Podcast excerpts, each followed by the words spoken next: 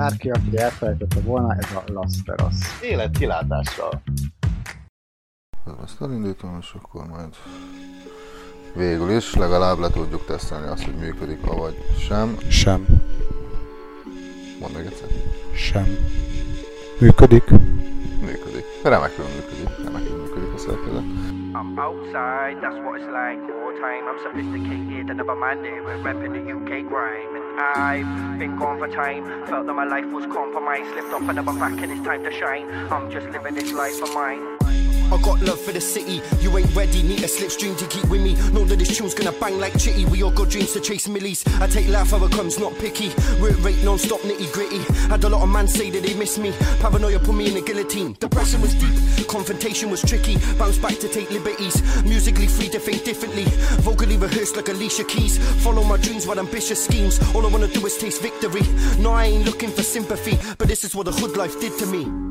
I'm outside, that's what it's like. More time, I'm sophisticated and never minded. We're repping the UK grime, and I've been gone for time. Felt that my life was compromised, slipped up and now I'm back, and it's time to shine. I'm just living this life of mine. I'm sophisticated, underrated. Top spots mine for the taking. Always stay tuned, I'm switching, changing. Don't worry about me, just worry about you and stop the hating. Yeah. Took a break, now I'm back with the bang, and they wanna see me fall on the hood. Talking shit, fam, can't ever do that. Got more to give mine, I ain't up for no problems or no chit chat. Come clean like Air Force One, she told me she dig that. Cause I'm back now, I ain't gonna slip no more. I ain't gonna care what they say no more. I ain't gonna show when I'm face no more. I'm fully honest, no more breaks no more. I don't care who they say that it rate no more. Yeah. I'm outside, that's what it's like. More time, I'm sophisticated and never minded. We're repping the UK grime, and I've been gone for time. Felt that my life was compromised, slipped up and now I'm back, and it's time to shine. I'm just living this life of mine. I've been outside for too long, but this time I'm here to stay. Back then, so close like a heroin, eh? but I couldn't touch down like an aeroplane. No longer imprisoned in chains, I'm risen again, and you ain't gonna step in my way. I elevate oh, over you, remember the name. I never fall down like the rain. I'm finished expressing the pain. pain. Yeah, we're finished expressing the pain. No, I, I change up my way. Different day, but the shit is the same. I'm ahead of my lane and I'm winning this race. I've gone way too far, there's no point in trying to chase. I'm back on this music and grinding today. I wanna take off and start flying away. And no, I don't care what you're trying to say.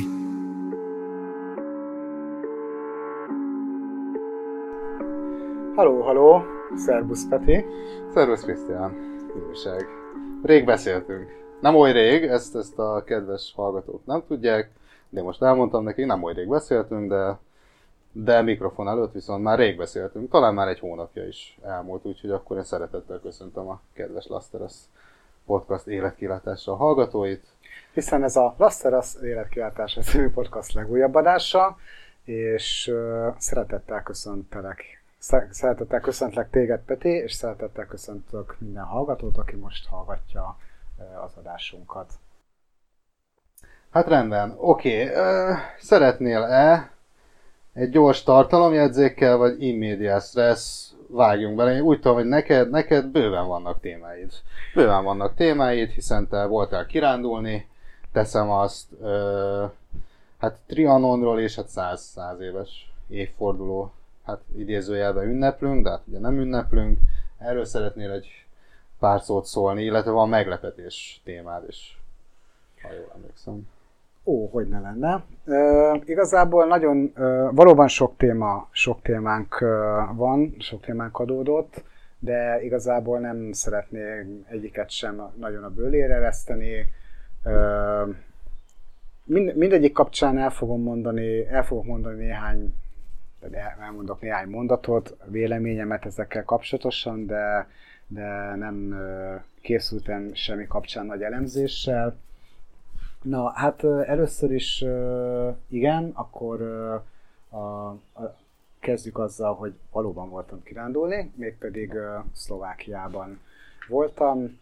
Szlovákia kapcsán, amikor az emberek az embereknek leginkább a, a hegyeket illetően a tátra, az alacsony tátra és a magas tátra jut az eszükbe, pedig uh, Szlovákiában nem ezek az egyetlen egy hegyvonulatok vannak, hanem uh, ahova, ahova érdemes elmenni és, és nagyokat kirándulni, hanem létezik az úgynevezett kis fátra, meg a nagy fátra.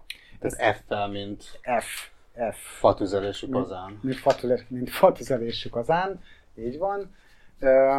És egyébként ezek ráadásul közelebb is fekszenek a magyar határhoz, tehát közelebb találhatóak a magyar határhoz, mint, mint mondjuk az alacsony tátok, meg a magas tátra, mert azok már inkább a Szlovákia közepén, illetve Lengyelország szélén, szlovák-lengyel határ szélén találhatóak. Budapestről egyébként a Kisfátrának ez a része, ahol, bocsánat, a Nagyfátrának az a része, ahol most szerdán voltam, az hát egy olyan dinamikus 3 óra, 3 óra 20 perces autózással elérhető. Ö, nagyjából annyi, hogy igen, Kisfátra és Nagyfátra. Ez a kis és nagy nem a magasságot jelenti egyébként, mert a Kisfátra magasabb, mint a Nagyfátra, hanem a kiterjedése miatt nevezik az egyiket kicsinek, Ez a másikat hosszában. meg nagynak, pontosan hosszába. hosszába. Milyen magasságokról beszélünk, hogy ez...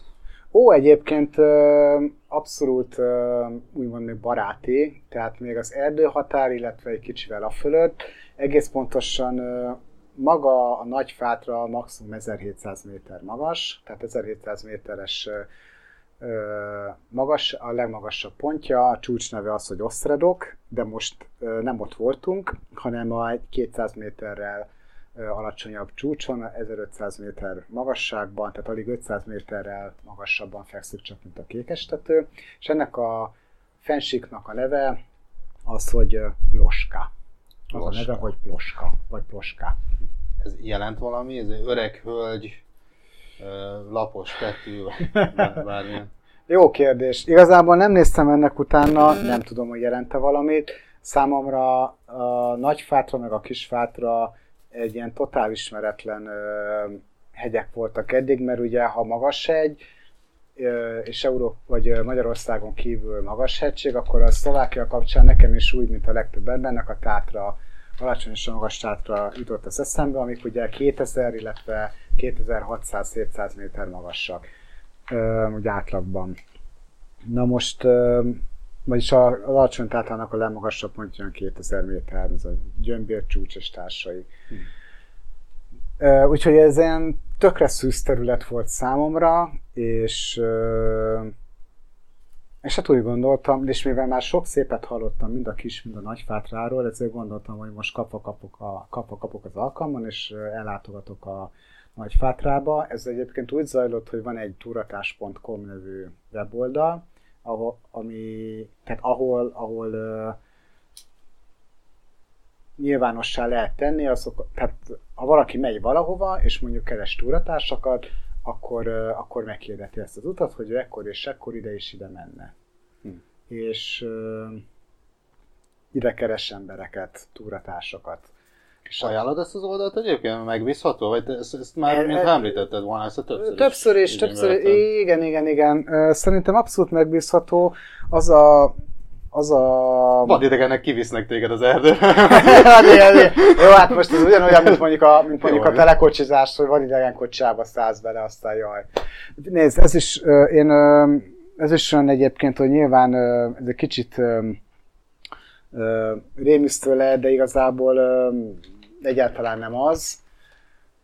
Itt túrázó emberek találkoznak, és mondjuk az a, az előnye például az ilyen nagyobb utazási irodákkal, meg túraszervező cégekkel szemben, hogy ö, itt nem kell fizetni túravezetési díjat, hanem csak Csak az úti- költséget. Úti költséget, ez olyan 9300 Alacsony. forint volt per fő, oda-vissza, ö, és ilyen százvalahány kilométer volt ez egyébként, és egy, ö, egy 9 személyes, ilyen kis buszba ültünk hatan, azt hiszem, vagy öten. Várj, egy, kettő, ö, nem, három, négy, igen, velem egy, Négy ülés. velem együtt, velem együtt voltunk hatan, igen.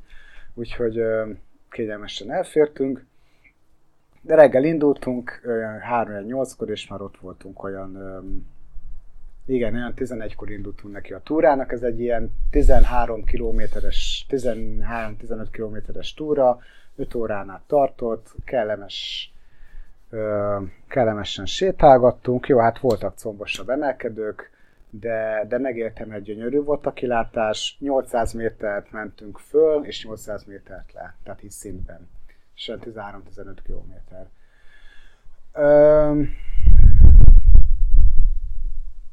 Hát, mit is, mit is mondjak igazából, öm, Jó kérdés, történt. Peti, mire vagy kíváncsi? Jó, Volt-e, volt-e vaddisznó? Láttál-e vaddisznót? Ezúttal volt-e bármi? Kellett-e alkalmaznod a laszterazból megszerzett tudásodat, hogy hogyan kell rejtőzködni? Dámszarvasok, med, vittél a medvecsengőt, bármit. Puma. Vagy Puma- Puma, vagy Puma- Puma Puma-. Puma csengő. Puma. Nem, nem, nem. Hála a Jórinek nem kellett, nem kellett semmilyen csengőt, semmilyen riasztót használni. Egyébként az út nagy része az erdőben ment, tehát erdőben voltunk, fenyőerdők, és akkor a túrának az utolsó olyan egyharmada volt, ami már az erdő határ fölött, egy ilyen felsíkon, tehát ott már csak fű- volt. Sziklák még nem voltak, de, de már nem volt igazából ilyen cserjés növényzet, Tehát mégis csak mászni fű, nem kellett sehol, izé- Nem, nem, nem, nem, csak menni, kijelölt turistaúton mentünk, és, és így értünk, így érkeztünk meg a Ploskának a tetejére. Nagyon szép kilátás, és már jut is eszembe, hiszen nekünk van egy Instagram oldalunk, Valóban. Egyébként most egy de nekünk van egy Instagram oldalunk. e, e, majd elküldöm a, a, egy ilyen best of, igen, egy ilyen best of, best of, best of csomagot a szerdai túráról elküldök, és akkor azokat esetleg föl lehetne rakni Mhm. az Instagram oldalra, vagy akár a honlapra is, jolasztarasz.com. Igen. Remélem, jól mondtam. Majd összeholozom úgy, ez ilyen lendületesnek, ilyen zsigerből jönnek hangok, még A megerősítés. lasztarasz.com oldalra fölrakjuk majd ezeket a, vagy oda is fölrakjuk ezeket a, ezeket a fotókat. E, nagyon szép, az, e, igazából mit lát az ember? Ott vagy egy 1600, nem, bocsánat, 1400-1500 méter magasan, lényegében körpanoráma, tehát nincs semmi, ami elzárná a kilátást. És igazából egyrészt, ugye látod értemszerűen a nagyfátrának a, a többi, tehát a többi vonulatát, magát az Osztradok nevű legmagasabb pontot, ami ott magasodik előttünk, tehát ilyen 1500-1700 méter magas hegyeket, és tovább is, tehát hogyha ugye azért, hát kicsit párás volt az idő, de azért elég szépen ilyen 7-8-10-20 kilométerekre is azért el lehetett látni, és már lehetett látni egyébként az alacsony tátra vonulatát, és nagyon tiszta időben, ami most sajnos annyira nem volt, mert picit esőre állt a, az idő, de szerencsére nem esett, de a pára miatt a magas tátrát nem lehetett látni, de tiszta időben a magas tátrát is lehet látni, de így is láttuk a nagy fátrát, a kis fátrát, a kis fátra azért elég közel van a nagy fátrához, meg az alacsony tátrát, úgyhogy azért És csak egyszer Majd- fizettél. igen, és majdnem, hogy fullos, tehát majdnem, hogy fullos kilátás nyílt. És tervezed, hogy legközelebb hogy megnézed ugyanezt csak a másik oldalról? Tehát, hogy beveszed a többi, többi várat Ö, is? igen, igen, ö, még amúgy tervezek azért egy vagy két utat a Nagyfátrába, akár az Osztradok csúcsra, a legmagasabb pontra, vagy, a, vagy pedig ö, vagy pedig a, az Osztrá nevű sziklára, ez nem az Osztradok, hanem egy Osztra nevű csúcs, ez is a Nagyfátrában van. Elnevezés téren azért a kreativitás nem feltétlenül Figyelj, jellemző. Hát lehet, hogy ezért szlovákul ezek nagyon sok mindent jelentenek, külön-külön. Egy, Én nem tudok szlovákul, egy. úgyhogy egy másik, Egy egy, harmadik egy, igen.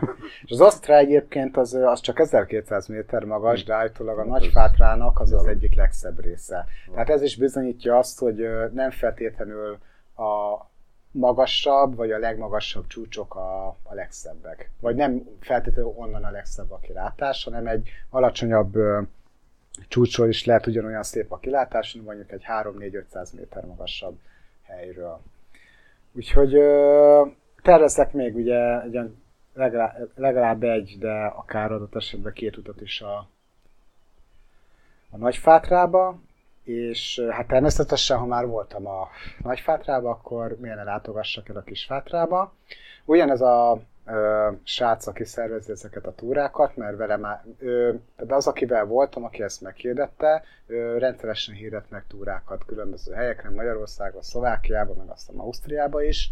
Vele már voltam egyszer február elején a Bükversikon, Tarkő, Háromkő, felső tárkány közelében, az is gyönyörű, és akkor most, most sikerült eljutnom a Nagyfátrába. Egyébként most vasárnap indul, indít egy újabb túrát, az Ostra, Ostra nevű csúcs, amiről most az előbb beszéltem, csak hát programom, programom adódott erre a hétvégére, úgyhogy nem tudom, arra nem tudok eljutni, és, de július 10-et, hát két hét múlva, Egy... A felvételi, vagy a lejátszás időpontjához képest tegnap, Tegnap, ma, vagy ma. jövő héten. Igen, tehát július 10-én, uh, akkor inkább így mondom, azon a hétvégén a Kisfátrába fog ez a, ez a túravezető indítani egy túrát, az- egy ilyen egy hétvégés lesz, szombaton megyünk, vasárnap jövünk, és akkor ott, ott is a, hát vagy a, ott vagy a legmagasabb csúcsra megyünk, vagy a, az Iker csúcsára, amivel egy picit alacsonyabb, ez majd kiderül, meglátjuk. Lényeg az, hogy jó legyen az idő, ne legyen köd, szép legyen a kilátás, legyen eső, úgyhogy majd De milyen, milyen társaság verődik itt össze? Csupa olyan izmos filozófus vagy? Vagy, Ö, vagy mindenféle- kis nyugdíjas? Igazából mindenféle, hát ö, egyébként vannak ilyen visszajáró vendégek, de ö, minden ilyen túra során vannak ö, új arcok. Tehát ugye abba a, abba a kis buszba beférnek, beférünk kilencen, most értem szerint mindig ugyanaz a kilenc ember jön, ö, hanem, ö, hanem, hanem azért változik az összetétel. Sőt, hát hogyha többen jövünk, és, és még hoznak pluszkocsit, akkor értelmszerűen akkor még többen tudunk lemenni. Úgyhogy ö, vegyes a társaság, hát életkorba is vegyes, mert a 20-30-as korosztálytól a 40 akárhány éves korosztályig, ö, ö, bár igazából csak tippelni tudok, az életkorokat illetően Hát De csak hogy úgy beállított, Hát, tehát mindenki ilyen túra megszállt, hogy vannak ilyen teljesen casual first timerek, akiknek fogni kell a kezét, meg úgy vannak rá kötve karabinerrel, amíg a te hátizsákodra, hogy te őket simán a válladon viszed, vagy, vagy azért itt, itt készül az ember. Tehát mondjuk engem ismersz egy ideje, ha én ennek neki vágnék, hanyadik perc után ö, találjátok engem sírva egy bokor alatt, üvöltve, hogy édesanyámat szeretném. Karján, ugye az a karjaiban. Ez az hanyadik perce? Már a kocsiban, vagy? Vagy tovább jutnék szerintem. Hát neki szállnál a kocsit. Az első. Azt mondom, megyek pisilni, és sose. Igen. Leugrom cigél. Leugrom szívét. Nem, nem, nem. Hát nézd, azért, azért is hangsúlyoztam ki ezt az 1500 méter magasságot, hogy azért ez elég alacsony ö, itt szintbe. Jó, mindenhol, Magyarországon is egy 900 méteres csúcsnál is, attól függ, hogy milyen útvonalon mész, milyen turistaúton, vannak combosabb emelkedők, meg vannak lankásabbak. Ez, ahol most voltunk, ez a Proska, itt, itt is azt hiszem több irányból neki lehet indulni. Ahonnét mi indultunk el, ott a kiindulási pont az onnét csak egy út vezetett föl. A bevezető szakasz az, az egy kicsit nehéz volt, ott azért ott azért mi is gyorsabban szedtük a levegőt, meg egy picit uh, sűrűbben álltunk meg, de aztán ugye elkezdett ugye egyre inkább lankásodni, és mivel ez egy fe- fenség, ezért egy idő után értelmszerűen ugye kisimult, a, kisimult az út, kiegyenesedett. Ö, én azt mondom neked, hogy, hogy szerintem ezt a bírnád. Egy átlagos kondíció, bár ez is ugye minden- mindenkinél más jelent az átlagos kondíció, de Hát mondjuk vegyünk egy átlagos 30 és 40 év közötti fiatal felnőttet, aki mondjuk, aki, aki egyszer, mondjuk, egy héten mondjuk egy, hét, egy héten mondjuk egyszer elmegy, lefut mondjuk, nem tudom, két és fél, három kilométert, és ezt Hú, mondjuk az így, hány perc futás? Az, az már van 14, nem? Az a Cooper teszt. hát ilyen negyed óra Negyed van, óra, de hát most óra megállsz közben pihenni, akkor legfeljebb lesz 20 perc, az se egy egetrengető dolog. Az szerintem egy olyan különösebb, különösebb erőfeszítés nélkül jó, hát lehet egy minimális erőfeszítés ugyan, de azért meg tudja tenni. Az a baj, hogy ez eléggé öm, sok mindentől függ. Nem árt, ha az ember azért ö, Magyarországon belül azért egy-két ö, ilyen kisebb túrát, hármasodtára egy a Jánoshegyre ö, azért elmegy, de hogyha mondjuk csak ö, eljár egyszer-kétszer futni, akkor mondjuk hetente egyszer, Elegendő az beszélünk. elég. Mm, Meg gondolom attól is függ, hogy most mit tudom, tényleg egy kis tesztkosztatyorral mész, vagy 10 kilós pakkal, tehát gondolom az is. Igen, azért az a másik, az a másik, meg a, a, a, a, a, ter, terep sem, terep sem, tehát az terep sem izé olyan, vagyis függ a tereptől is, hogy most mennyire göröngyös, mennyire csúszó, stb. Ha, ha nem ö, jégpályán mész szemben, mondjuk nem sár hegyeken keresztül kell átvergődnöd, akkor, ö, akkor, akkor a, azzal nincs gond. Ö, igen, valóban egyébként az előbb tökre jól rávilágítottál ugye a hátizsák problémája. Ugye nem mindegy azért, hogy mégis mennyi, mennyit, mennyi pakkot visz az ember. Ö, én azt mondom, hogy egy minimum egy másfél liter víz, ugye tekintve azt, hogy, hogy azért mondjuk megállunk egy benzinkútnál, ott azért után lehet tölteni, de három óra három és óra oda, három és óra vissza, akkor azért jó részt a saját tartalékaidból iszol, benzinkútnál után lehet tölteni, de magára, ha csak, igen, ha csak a túrát nézzük, a túra részét nézzük, az egy másfél liter víz azért legyen. Másfél liter víz, az másfél kiló alapból. És akkor erre jön még rá esetleg az, hogy hát ugye valami kaját azért vinni kell, egy-két izé szeret csoki sem árt, ugye édesség. Igen, igen, igen. Tehát egy kis édesség, hogy azért a vércukorszinted is azért helye ráncsa, ne csak izé, ö, mit tudom én, zsemle meg izé legyen nálad ö, konzerv, hanem azért nem árt egy kis, egy kis édesség is. Öm, meg hát azért, ugye ezek a magas hegyek olyanok, hogy azért főleg ha eleve tudod, hogy egy változó, változó lesz aznap az idő, akkor azért jó, ha van nálad mondjuk egy melegebb cucc, és legalább valamilyen könnyebb, úgynevezett soft shell, tehát egy ilyen ö, könnyebb ilyen ö, esőálló, bizonyos határig ilyen esőálló, esetleg kapuszni és kis kab, ilyen kisebb, nagyobb kabát. Ködben kell. Tessék? Ködben kell. Körb, igen, körmű. És tehát azért az, azért az legyen, meg esetleg egy vékony pulóverról mondjuk nagyon elkezd fújni a szél. Mert hát ez olyan mondjuk 1500-on, vagyis lent, lent, akkor mondjuk tűz a nap, de mondjuk jön egy kis felhő, fölérsz 1500-ra, és ott mondjuk azért már fúj a szél. Most fel, persze felveted ezt az esőálló valamit, de hogyha nem esik az eső, akkor minek, akkor, föl, akkor legfeljebb fölveszel egy vékonyabb pulóvert, és akkor már nincs az, hogy fázol egy pólóban. Úgyhogy ezek még ugye pluszban még rárak, rájönnek, hát egy azért szerintem olyan 4 kilós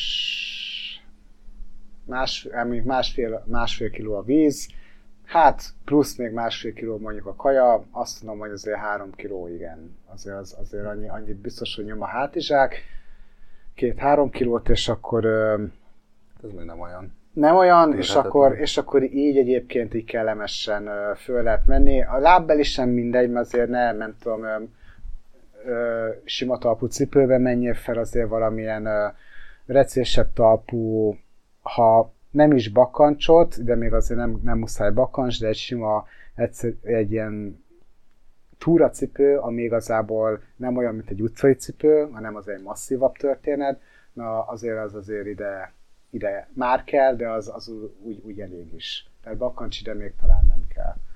Úgyhogy, úgyhogy néhány ezer forintból azért, hát jó, nem tudom, ennyi a túracipő, de, de egyszer rászámoljuk az ember egy túracipőre, mit tudom én, 8-10 ezeret, nem tudom mennyi most egy, egy ilyennek az ára, ha mondjuk nem túrázik mondjuk olyan sokat, akkor azért ez hosszú évekig elegendő. Úgyhogy, és hogyha ezek mind megvannak, akkor, akkor így kellemesen föl lehet túrázni, el is fáradsz azért, de, de nem az van, hogy, hogy teljesen kikapod a tüdőret, és kidög lesz meg minden, és amit kapsz, ezért ugye maga az élmény, a, a, a látvány, az viszont megfizethetetlen. Mert, mert tényleg gyönyörű a kilátás. Ennyi, fölértünk a felsíkra, és ez egy úgynevezett körtúra volt, tehát nem az volt, hogy akkor ugyan- ugyanazon az útvonalon mentünk le, hanem egy másik útvonalon, ott egy turista jelzés az ott keresztezte ö, az utunkat, akkor azon indultunk el, és akkor tettünk egy kört, és akkor így a kocsikig így izé, egy másik úton mentünk, és így a kocsikig egy, tehát visszaértünk egy ilyen körtúra, körtúra formájában, és, ö, és nagyon jól éreztük magunkat, vízből is, kajából is, mindenből tök jól. Kijöttünk, nem fáradtunk azért teljesen le, de nyilván ez azért edzett, edzettségtől is függ, de ez Tudtok volna menni még egy kört? Hát azért azt talán nem, de, de, de egy átlagos edzettséggel lévő ember szerintem ö, úgy végig tudja ezt csinálni, hogy, ö, hogy ö, pozitív élményei maradnak benne, és remélhetőleg még az időjárás is kegyes hozzá, és akkor aztán meg végképp úgymond el lett kényeztetve. Ó. Úgyhogy én az abszolút, és ugye mondom, mivel alacsony, meg a, meg a terep is egész normális, ö, tehát így könnyen járható, ezért ezért kezdőtúrázóknak, hobbitúrázóknak is szerintem bátran tudom ajánlani. No remek. Hát köszönjük, hogy ezt elmondtad. Este 8 vissza is értünk, úgyhogy még beültünk vagy közeli településen izé, kajálni egyet, olyan szrapacskát. Mi mást Ettünk, hát meg á, volt, aki fokhagymaleves tevet, na az is nagyon jó volt, és akkor, és akkor ott meg nagyon finom édességek, ilyen fagylalt kelyelszerűségek is voltak, abban már nem kóstoltunk bele, de de, de de az asztrapacska is épp elég volt a kis szavanadarabkákkal megfűszerezve, az ilyen jutúros ö, ilyen galuska-szerűség, és és, és na az úgy, az Van nekik az más jó nemzeti nyolcszor vagy? Ez egy ilyen óriási szlovák nemzeti étel, amennyire én tudom. Hát a knédlit szokták még mondani, de az lehet, hogy inkább ilyen csehországi történet. E... Egyébként a strapacskát ott nem strapacskának mondják, hanem haluskinak. Tehát az, ami ott haluski, az magyarul, strap, magyarul ilyen strapacska. Meg mondom, van a knédli, de azt hogy nagyon meg se tudnám mondani, hogy hogy néz ki, ez is olyan gőzgombóc, azt hiszem olyan gombócszerűség, tésztaszerűség. De azt nem tudom, hogy a Szlovákiában használatos inkább, vagy pedig, vagy pedig Csehországban. De minden esetre megkoronázta akkor így a körtúra végét. Na jó, hát lehet, hogy egyszer majd el, elcsábulok én is egy ilyenre, hogy szerzek egy recés talpú cipőt. Nekem csak ilyen vászonboka cipőim vannak, ami érdekes, mert ugye Nagy-Britannia területén nem jár jól az ember ezzel, mégis valamiért ezeket árusítják tömegével a boltban. Hát végül is ott csak egy évszak, évszak van, ha vagy esik, vagy nem évszak. Na de már egy kicsit külhon felé tekingetünk, én közben nézve kapok, és egy nagyon régi lemaradás, hát nem régi, a múlt adásban ígértem meg, de most ebben nem szeretnék running joke csinálni, úgy, mint szegény Marlon Brandóból, aki hát most ebben, ebben srácok, ebben az adásban sem lesz. Hát olyan lesz, mint Most- a maszk, hogy majd a, be, beharangozzuk, és ilyen cliffhangernek, és majd nem tudom, a De hárommal későbbi. Marlon Brando élete majd egyszer lesz, viszont, hogy meg is mondjam, hogy, hogy miről szerettem volna beszélni, ígértem neked, hogy összegyűjtök pár olyan településnevet, ami az USA-ban megtalálható, de nem csak ott, sőt, igazából meglepetésre található meg ott, mert, mert igazából itt európai városnevek, aztán amikor egy kicsit jobban utána néztem, akkor rájöttem, hogy nem csak európai, hanem dél-amerikai, ö, közel, távol-keleti, tehát minden, a világ minden kontinenséről származnak olyan, hát mondjuk ugye én városnevekkel dobálóztam, aztán aztán közben a kutatásaim, hát egyébként nem egy óriási titokra, vagy hát egy magától értetődő dologra mutattak rá, hogy ezeket a városokat általában ugye azért nevezték el, máshol is ismeretes településekről, mert hát az onnan induló bevándorlók Pontosan. bevándorlók ugye adták ezeket a neveket. Hát, most így a teljes mondjuk azt azért beszéltem, hogy közigazgatási egységekről, Magyarországon nem is feltétlenül használatos közigazgatási egységek, mondjuk olyan, hogy kerület, járás, stb. stb. De aztán igazán, hogy angolul néztem ennek utána, hát nem mindegyiket ismertem föl. De lényeg az, hogy hogy ezek vannak és léteznek. Hát mondjuk így a teljesség, abszolút a teljesség igénye nélkül, mert körülbelül ilyen 3 és 500 darab között találtam, ezt most nem szeretném az adásidőt azzal megbékjózni, hogy, hogy én most akkor ezt is felolvasom, tehát ezt szerintem teljesen fölösleges, de inkább csak annyi, hogy még érdekességképpen még nyugat, ugye USA-ról beszélünk, nyugati részen inkább a holland ö, településnevek, keleten, észak-keleten inkább a belgák, valamiért, hát ugye már amúgy is közel vannak egymáshoz, és szerettek volna egy kicsit távolabb helyezkedni egymástól, aztán ö, Képzeld, hogy orosz, orosz, rengeteg orosz település név is van. Ez inkább Kansas, még Kansas az úgy nagyjából a hát Colorado és Missouri között van, ez úgy nagyjából az ország közép, középső, középső részek ott. Hát ilyen, ilyen vol, volgamenti oroszokat. De hát vannak norvég, cseh, és hát egyébként számos másik. Szeretnéd, hogy egy-két érdekesebbet megemlítsek. Azt például mindenféleképpen el fogom mondani, hogy három, sőt, tehát igazából négy magyar név is, település név is létezik. Um, hát ami, ami számomra például érdekes volt, nem tudom, tudtad de hogy van Kabul. Kabul létezik. Missouri, Missouri államban létezik Kabul. Ausztráliából rengeteg, mondjuk nagyjából értető módon, viszont Ausztriából, tehát van Bécs, Bécs két helyen is van, Missouriban, és hát egy New York, New Yorkban rengeteg minden van, de én úgy tippelem, hogy ezek inkább ilyen kerület vagy hasonló nevek lehetnek. Mármint New York város. New. York városában. Egyébként, egyébként érdekesen mondod, mondod hogy, hogy hollandok inkább nyugaton, mert ugye új Amsterdam az régen New Yorknak, tehát a keleti part legjelent, egyik legjelentősebb városának volt a régebbi neve, tehát ugye értelemszerűen a hollandok alapították, új, új Amsterdam néven, és később lett belőle New York. Hát igen, de aztán, aztán különböző ö, települések, illetve hát nem települések, nem települések vannak, hanem mondjuk kerületen belüli, nem tudom milyen egységek. Van erre, van erre magyar szó? Egy, egy kerületen belül mondjuk egy Járás. Járás? Hát, vá- de mondjuk a De kerület mondjuk Angyalföldön belül, mit tudom én, a Dráva utca környékét, a szívják mások, mint körzet, hát a körzet. Ö, tehát az, hogy van egy város, és azon belül egy negyed, vagy Hát egy... mondjuk a 13. kerületen belül vannak-e még ilyen egyéb elnevezések? Nem, ez Magyarországra szerintem nem jellemző, nem? Tehát magukat a kerületeket, mi Józsefváros, Erzsébetváros, Angyalföld, tehát ezeket nevezzük el valahogy, de Hát de úgy, hogy mondjuk ö, 13. kerületben például városrészek is vannak az adott ker- kerületen belül, mert ugye a 13. Ker- ha csak a 13. kerületet nézzük, ott például három városrész is van, amiből csak az egyik Angyalföld, de a másik az Ú- Újlipót város, a, a harmadik pedig Vizafogó. És más kerületeken belül is van ilyen, hogy például be, a, azt hiszem a, az Asztória környékén van például ott a hetediketnél, belső Erzsébet város, de aztán annak van egy, mit tudom én, egy másik, annak a adott kerületnek van egy másik része is. Úgyhogy Igen, a- arra gyanakszom, hogy itt is, itt is valami ilyesmiről beszélhetünk, de hát most tényleg csak egy, egy pár érdekes, egy Szófia is van, ugye Bulgária fővárosa, ez ugye konkrétan Új-Mexikóban található, um, megszokták a tengerpartot biztos. De van kínai is, tehát azért Pekinget is megtaláljuk, mondjuk Illinoisban. És Beijingnek hívják?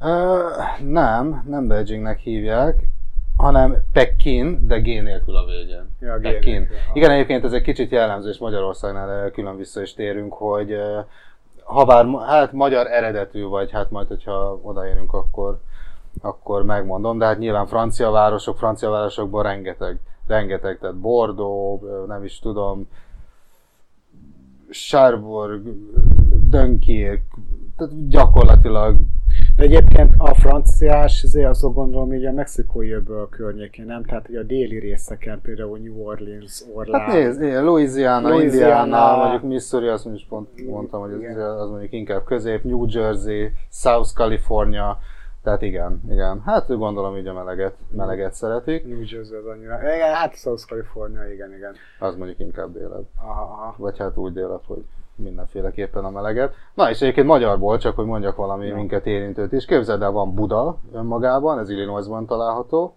Aztán van külön Budapest is, ez Georgiában. Georgia. Georgia. Georgiai Budapest. Nem tudom, hogy ez ott falu lehet, kerület, vagy egy önálló város, még ennek talán jobban utána nézhettem volna, de majd talán máskor. Tokaj. Képzeld el, Tokaj is található. Tokai. Tokaj pedig Tokaj néven, szintén Georgiában, tehát nem tudom, ezek szerint Georgiában sok magyar letelepülő lehetett, és a legérdekesebb számomra Szombathely volt. De hát valószínűleg azért a szombat helyett, ö, bár ékezetek mondjuk nincsenek benne, de az elipszilon meg azért egy kicsit sok más hangzó egymás mellett, ezt, ezt nem lehetett jól megmarketingelni, tehát nem szombathely néven szerepel. Inkább a latin nevét választották, ugye hát két latin neve is van, Savaria vagy Sabária, Uh-huh. és végül, hát nem ez kellett volna valószínűleg, de Szabáriát választották, csak hogy képzeld el, a helyi postahivatal azt gondolta, hogy itt valami tévedés vagy elírás történt a kérvényben, és ők hát önhatalmulag kérdés nélkül kiavították, és Szibériának hívják. Tehát Atya, a, úristen. az indiánai Szibéria az valójában Szabária, és valójában szombathelyet. Szombathelyet jelöl. Most én nagyon többet nem mondok, de egyébként vannak inkább országokat, mert tényleg ezt, ezt városra, meg fővárosokra lebontani teljesen fölösleges. Indiai, iráni, iraki, írországi, japán, olasz, litván, marokkói, Spanyol. norvég, pakisztán, panama, lengyel, na mondjuk a lengyelben viszont nem, ú, hát mondjuk ezeket, na például azért a lengyel városneveket egy kicsit másképp tették azért. Kossuszko, Kossuszko van, azt hiszem. Hát mondjuk egy Krakót azt meg megőrizték Krakónak, de Siestovát pedig már mondjuk Csesztovának, tehát hogy egy kicsit így, így leegyszerűsítve. Vannak egyébként szlovák, hát nem vannak, hanem van Nitra, Nitrát vették át, Ja. egy az egyben Szlovákiának. Jó, hát szerintem igazából itt csak annyi volt a lényeg ebben a témában, egy, hogy letörleszem a, az adósságot, annak, aki, aki erre már nagyon vált, úgyhogy hát vannak, és ugye végül szokát is megfejtettük, és aki hát Budapestre, hát nem más országból jön, és Budapestre vált jegyet, azért az nézze meg, hogy Georgiába vagy avagy HU vagy USA van a zárójelben. Budapest neve mellett, nehogy egy kicsit hosszabban tartson az út. Hát egy zsömlével akkor többet kell vinni. No, hát erről eszedbe jut-e Trianon? Trianon. Ugyanis ezt nekem SMS-ezted, vagy hát sürgönyözted, hogy eh, ha bár nem is hosszan, de de mondjuk én, én lehet, hogy most ebben a témában tartózkodom, viszont nagyon szívesen meghallgatom. Ö, most annélkül egyébként, hogy Tehát Ilyen, ilyen Trianon, vagy Veszent Trianon, vagy hogy szögezni kell, hogy hogy mire. Igazából egyik, nézd, igazából egyik se, én um, annyit szeretnék erről mondani, annélkül, hogy most elkezdeném szapulni egyik vagy másik oldalt, hogy és amit egyébként a történészek, meg, meg a mérsékeltebb emberek, ö, értelmesebb emberek azért már elég régóta um, propagálnak, hogy ö, a 20. század első, hát nem is az, hogy 20 évéből, hanem, hanem igazából az első világháború utáni, hát egy olyan 20 év, mondjuk 1918-tól mondjuk 38-ig, vagy, de vagy, vagy akár csak 1918-tól mondjuk a 20-as évek elejéig van egy ilyen, hát egy ilyen közel 10 év,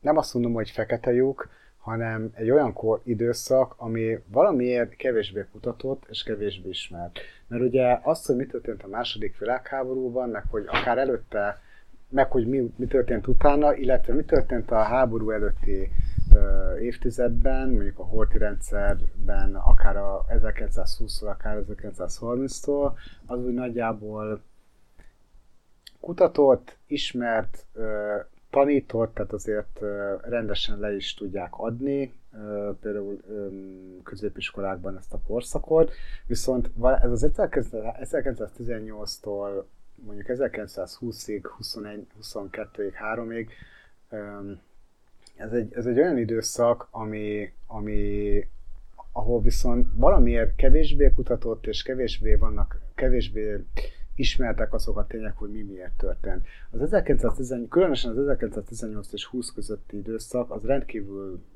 zavaros volt és rendkívül dinamikus volt a magyar történelemben, ugyanis egyrészt oké, okay, véget ért az első világháború, viszont laza két év alatt történt három különböző színezetű forradalom az országban. Kezdődött az őszrózsás forradalommal, majd utána 1918 végén, majd utána 19 márciusától augusztusáig a, a tanácsköztársaság, és az azt követő időszakban pedig ö, 1920 elejéig pedig az úgynevezett és tanácsköztársaság alatt a vörös terror időszaka, és utána pedig következett a fehér terror időszaka. Tehát a, a, az a fehér terror, ami a szélső jobboldali ö, különítményesek végig, nem az az egész országot, de szám, az ország számos területén kegyetlenkedéseket hajtottak végre, zsidók ellen, és azok ellen, akiket úgy gondolták, hogy a tanácsköztársaság rövid tündöklésében részt vettek, és amúgy ez a fehér terror emelte után, ebbe a fehér terrorból emelkedett ki végül Horthy Miklós kormányzó személye.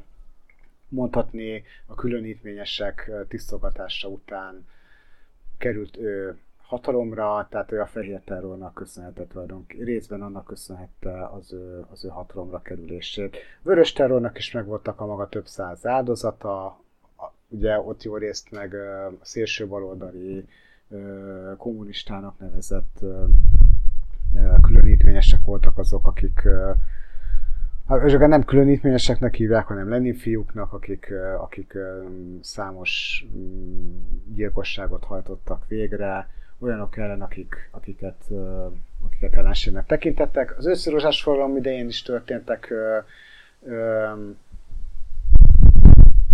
gyilkosságok történt, hatalmas felfordulás volt egyébként az országban. Talán ennek kapcsán a legnagyobb izé, a, a, a zűrzavar, mert valaki azt, ugye a jobb, magyar jobboldal azt mondja, hogy ez a balold, hogy, a, hogy a, abban az időszakban izé a baloldal elárult az országot, a baloldal ezt teljesen másképp mondja. A lényeg az, hogy az összeőzsás forradalom idején hogy a háborúból hazatért katonák tulajdonképpen egy szabadrablást hajtottak. Részben ők is egy szabadrablást hajtottak fél az országban. Nem akarok belemenni mind a három, mind a három forradalomba, de a lényeg az, hogy ezek az események előzték még meg Trianont, és, és nem csak Trianon, hanem ezek a bizonyos különböző színezetű forradalmak, kapcsán is hatalmas nagy a, a, a,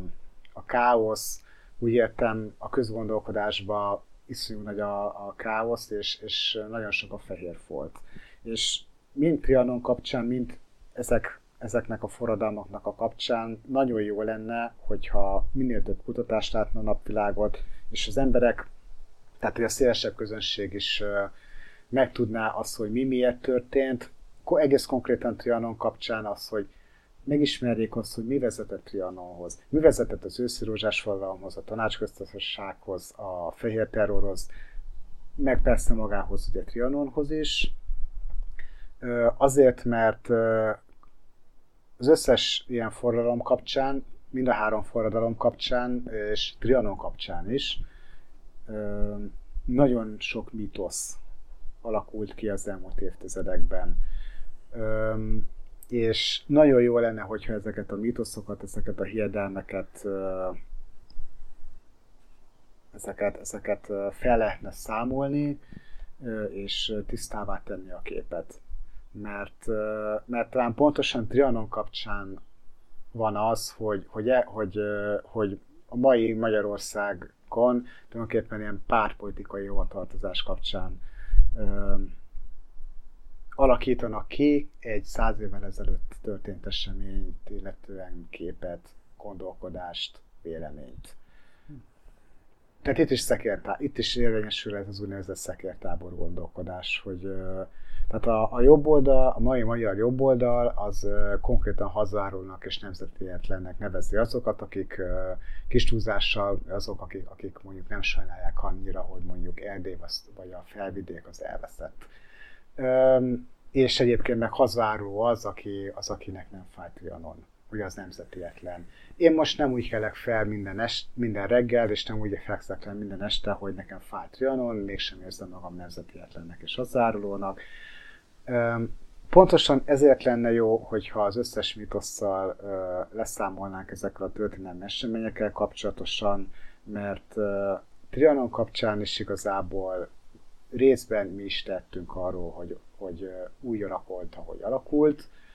Maga az első világháborúban való részvétel, maga az, hogy a 19. században a nemzetiségekkel, nemzetiségek annyira nem szerettek volna monarchiában élni, mennyi jogot adtunk mi a nemzetiségeknek, és például a 19. században. És pontosan ez, ez az, ami, ami nagyon jó lenne, hogy a magyar centrikus történelem tanítással és gondolkodással végre szakítanánk. Hogy nem mi vagyunk mi a Kárpát-medence kiválasztott nemzete, hanem nagyon jó lenne például azt is megismerni, hogy szlovák, vagy román, vagy ukrán, vagy inkább rutén, vagy szerb szempontból milyen volt például élni a monarchiában.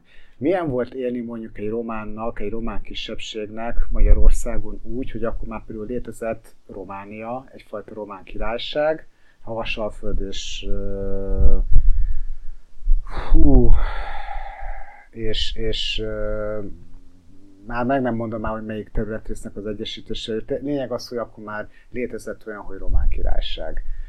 Um, aztán talán Moldva és a Vasalföldös szóvadásával jött létre, és itthon létezett meg egy román kisebbség, hogy milyen volt úgy élni a, egy románnak a, a 1800-as évek Magyarországán, hogy, hogy ott egy kisebbség, miközben ott van szomszéd a szomszéd ország, ami, a, ami már többséget alkotott. De erről van valamilyen, akkor erről semmiféle feljegyzés nincs, akkor ezek szerint. Biztos, hogy, hogy vannak feljegyzések, csak, csak az a baj, hogy az általános és középiskolákban sem nagyon tanítják, mert jó rész ahol a magyar centrikus gondolkodásban érvényesül, és, és ezért lenne jó, egy, most nem konkrétan a románok esetében, hanem azt, hogy megismerni azt, hogy a nemzetiségek szemével milyen volt a monarchia hogy, hogy akkor, amikor elvesztettük az első világháborút, és mondjuk az őszrózsás forradalom küszöbén, küszöbén álltunk, esett szét az egész régi világ, hogy, hogy akkor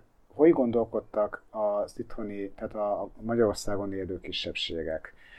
Ott sem egyébként az volt, hogy akkor a, az itthoni kisebbségek közül mindenki azonnal ki akarsz szakadni, és akkor, és akkor mondjuk például Romániához csatlakozni a románok esetében. Igen, volt egy ilyen vonal is, meg olyan vonal is, akik, akik ezt annyira nem ö, propagálták. Igen, végül úgy alakult, hogy, hogy, hogy megtörtént az országvesztés.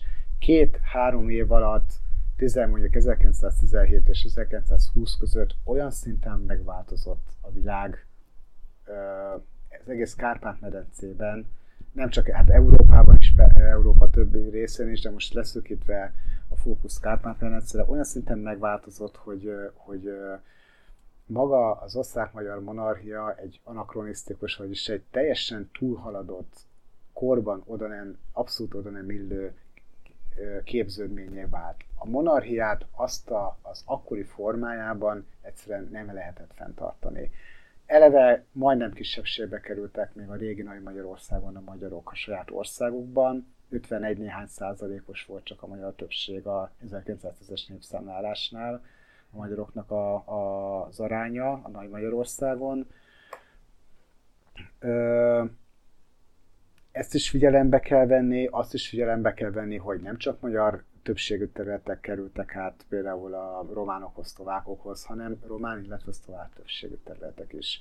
Olyan, olyan országok, amik, amik már kifelé gravitáltak a monarchiából például, vagy olyan országrészek, amik kifelé gravitáltak a, a, a monarchiából, mert nem akartak uh, kisebbségként élni uh, egy magyar, vagy akár egy osztrák uh, uradalommal a fejük felett ez egy nagyon bonyolult dolog, és ezért nagyon kéne, ezért kéne azt, hogy tényleg mondom, egyrészt megismerni, hogy a nemzetiségek hogyan látták ezt az egészet, másrészt azt, hogy, a, hogy az okokat, hogy mi, mi vezetett el egészen trialonik, és objektívan ezt azért biztos, hogy meg lehet csinálni, hogy ezt, le, le, hogy ezt tanítsák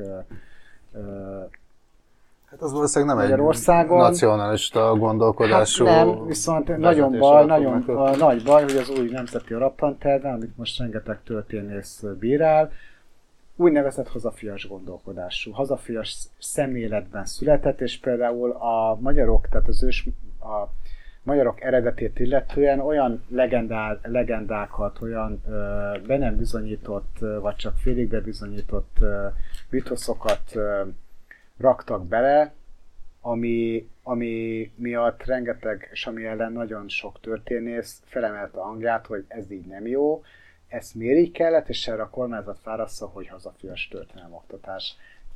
Na, itt kezdődnek a bajok, és ez az, amit rohadtul száműzni kéne a közgondolkodásból, ezt a úgynevezett hazafiasnak nevezett ö, nézőpontot, hanem mert ha már történelemről, ha megtörtént eseményekről beszélünk, akkor a tények azok a legfontosabbak, és nem a közgondolkodás. Úgy értem, nem, a, nem az aktuális izé, Hát, kormánypropaganda. őszintén szóval még tőlem hála az ének messze áll a politizálás, meg minden, és ezt most, tehát nem meg minden, hanem alapvetően a politizálás, de egy kicsit feljebbről tekintve szerintem magával azzal, hogy hazafias gondolkodásra tanítanak, önmagában nincsen gond, mert egyébként az amerikaiakat, az briteket... Hát csak ki a- hogy gondolja hazafias. Na, Ezt akarom mondani, hogy igazából hazafias gondolkodás lehet úgy oktatni, hogy legyen egy identitástudatot, tehát tud, hogy mi a történelmet, hova tartozol, melyik névhez, mik a eh, alapvető értékek, amit ez az ország képvisel, miket ért el a múltban, ez, ez jó. De hogyha azt tanítod meg, hogy nekünk azért kell összefognunk, mert a körülöttünk lévő, ugye hát 10 milliós országról beszélünk, a nagyon fiatal hallgatók kedvéért, Magyarország egy nagyon pici. Vannak egyes országok, ahol ez városnak számít, vagy településnek, Kína. és azt verni ifjú fejekbe, hogy, hogy a rajtunk kívül élő 7 milliárd 990 pont, pont, pont millió ember, milliárd ember, az mind minket el akar taposni, pusztítani, és De nekünk legfőképpen a kell, kö- igen, körülöttünk lévő a- országok, azok meg aztán kivéve fők- Ausztria, mert őket szeretjük, igen, akkor mert lehet átjárni dolgozni, meg jó, a, jó az adórendszer, Szlovákiát meg azért szeretjük, mert meg jó az adórendszer. Tehát, hogy Igen. ezt megtanítani így, így viszont kár. Tehát, hogy ennek ugye a formája, megint ez egy kicsit olyan, azt kell mondanom sajnos, hogy ezt, ezt a kifejezést kell használni, jelentsen bármit, és ez olyan magyaros. Egy kicsit mostanában, mostanában ez, ez sajnos ez a, ez a magyar divat, és így szerintem teljesen helytelen, és, és ez ellen én is fel tudom emelni a hangom. Tehát, Öm, Trianon pedig igazából tényleg egy ilyen rondba van, amit a Bulldognak adnak, és ezt lehet rázni a, a világ végéig, mert hogyha volt Trianon 100, akkor nyilván lesz 150 és 200 is, de egyébként meg ez, 100 ez sajnos volt. az, az idők végtelenségig ö, lehet, ö, lehet ezt ö, folytatni, játszani, az emberek tájékozatlanságára, van rá kereslet, ez a baj. Csináltak rá egy nagyon nagy keresletet. keresletet és az emberek tájékozatlanságára, érdektelenségére, tehát a történelmi események és a külföldi események érdekkel kapcsolatos érdektelenségre van ez az egész kiegyezve, arra alapszik, meg persze a zsigeri félelmekre, gyűlöletekre, gyűlöletre és előítéletekre. E, Egyébként ez nem csak magyar betegség, hogyha van mondjuk valamelyik szomszédos országban, most eg- egész pontosan most legutóbbi például Romániában valamilyen választás, államfőválasztás vagy, de különösen parlamenti választás, akkor van úgy, hogy ott is előkerül egy kicsit ez, a, ez az úgynevezett magyar kártya, tehát amikor, vagy nemzetiségi kártya, tehát kijátszák, hogy, hogy akkor a nacionalistább érzelmű szavazókat akkor úgy próbálják egyes pártok magukhoz édesgetni, hogy, hogy elkezdik baszogatni a kisebbségeket. Ez adott esetben mondjuk Magyarország, vagy Romániában például lehet a magyar kisebbség, de például a, a szintén velünk szomszédos Ukrajnában egy másik, egy jó a magyarnál a néhány 130 ezer fős magyar kisebbséghez képest jóval nagyobb lélekszámmal rendelkező orosz 10 milliós orosz kisebbséggel kapcsolatosan valósul meg, ahol konkrétan, ha tehát Ukrajnában például az van, hogyha hoznak egy nemzetiségeket ket hátrányos helyzetbe hozó törvényt, akkor itt Magyarországon rögtön mondják, hogy hát ez, ez, ez a magyarok ellen hozták, nem. Ezt nem a magyarok ellen, 135 ezer fős, egy 80 milliós országnál, kb. 80 Elenyésző. ország elenyésző. Hát az Kínában egy nagyobb tömbház igazából. Igen, tehát- uh, Ukrajnában például, hogyha hoznak egy ilyen törvényt, azt konkrétan az orosz kisebbség ellen uh, hozzák, csak ugye konkrétan az orosz kisebbség ellen nem lehet hozni, ezért, mert akkor ez egyértelmű diszkrimináció, hanem akkor ott úgy hoznak egy ilyen nemzetiségeket hátrányba soroló törvényt, hogy, hogy akkor az minden kisebbségnek rossz, nem csak az orosznak, hanem a magyarnak, a lengyelnek, a románnak, meg még jó ég tudja milyen kisebbségek vannak Ukrajnában, de a lényeg az, hogy ott az orosz kisebbség az, ami, amitől félnek, fél az ukrán többség, hogy Putyinnak, vagy a mindenkori ö, moszkvai hatalomnak a meghosszabbított keze. Tehát a nemzetiségi kártyát itt a Kárpát-medencében, itt a környező országokban, ez a megkésett, meg, hát meg, megkésett nemzetek, későn érő ö, nemzeteknek ez a, ez a sajnos ilyen, ilyen ö, általános betegsége,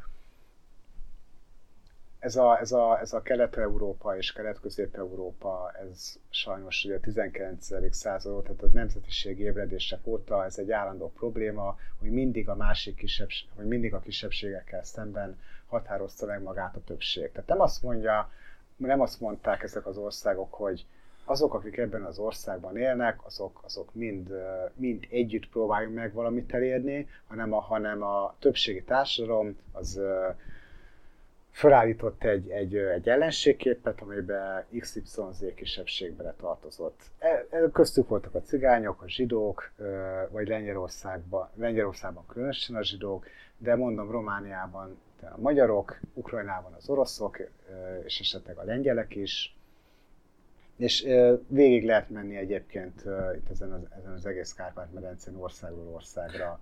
Európának szerintem egyik nagy problémája az, hogy tényleg nincs egy közös, egy közös nyelvünk. Mennyire jó lenne, hogy mondjuk a, nem tudom, hogy jó lenne, de most az jutott eszem, hogy az Európai Unió mondjuk, tehát végülis egy, egy országként üzemelne, mint mondjuk, mint mondjuk teszem azt az amerikai Ez egy, ez Egyesült egy tök jó lenne, csak pont, pont Csak a nyelvi sokaság és a kisebbség. Nem csak, hát, ö, meg- meg- meg pont az- nevezőre hozni. Van egy olyan, az Európai Unión belül van egy olyan irányvonal, ami inkább az ilyen föderalisztikusabb, tehát az ilyen össze, összetartóbb irányvonalat Hát Persze, amit képviselni. mondok, az utópia, de, de igazából ez lenne a megoldás, nem? Hogy lenne legalább egy közös nyelvünk, eldöntenénk, Hát hát ez- hogy akkor mindenki beszéljen magyarul, és akkor mindenki szépen. Hát úgy, ahogy, de Hát jó, előbb-utóbb fölzárkózik, és akkor rögtön. Hát igen, ez egy nagyon szép, csak amikor, amikor főleg a 2004-ben, illetve a két, főleg a 2004-ben csatlakozott országoknál, tehát Magyarországnál, vagy akár Lengyelországnál is erről van szó, akkor mindenki elkezdi verni a mellét, hogy ő mekkora magyar, mekkora lengyel, hogy ő ilyen szuverén, hogy, hogy itt izé Brüsszel, Brüsszel neki nem diktál, közben persze a pénzt azt elfogadja tőlük. Hát ez nem vagyunk. másodikára történni. E, igen, tehát így, így, így nem lehet. Tehát az, hogy Brüsszelt egy ATM automatának nézzük, de közben verjük magunkat, hogy, hogy, hogy mi csak a, a jogok, jogunkat csak a jogok érdekelnek, de hogy a kötelességek azok nem.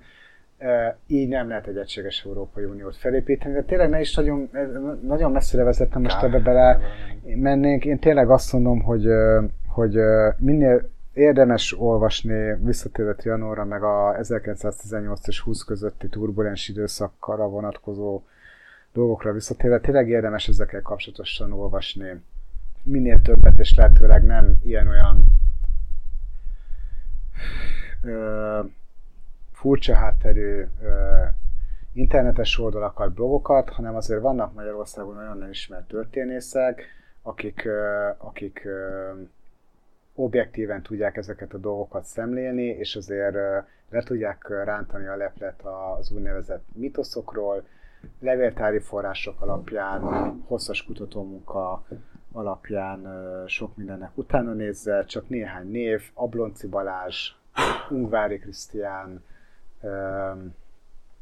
és, de, de akár, Legyen az az akár, címe? akár, akár, akár, akár Rom, Romsics Ignácot is tudnám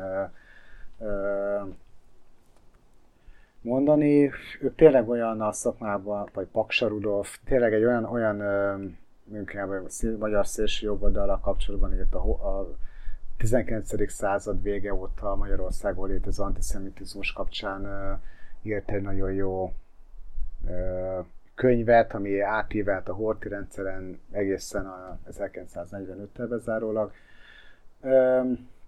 Úgyhogy, úgyhogy születtek azért az elmúlt években nagyon jó könyvek, tanulmányok, cikkek, és ezektől a történészektől érdemes olvasni, mert objektívan, és nem, mit tudom én, valamilyen szekértábor kívánalmainak megfelelően írják ezeket a cikkeket, ezeket az elemzéseket, hanem olvasmányosan írják, érthetőek és, és, és megbízhatóak és jók. És meg tudja érteni az de képes megérteni az ember azt, hogy mik játszottak le ebben, a, ebben az időszakban.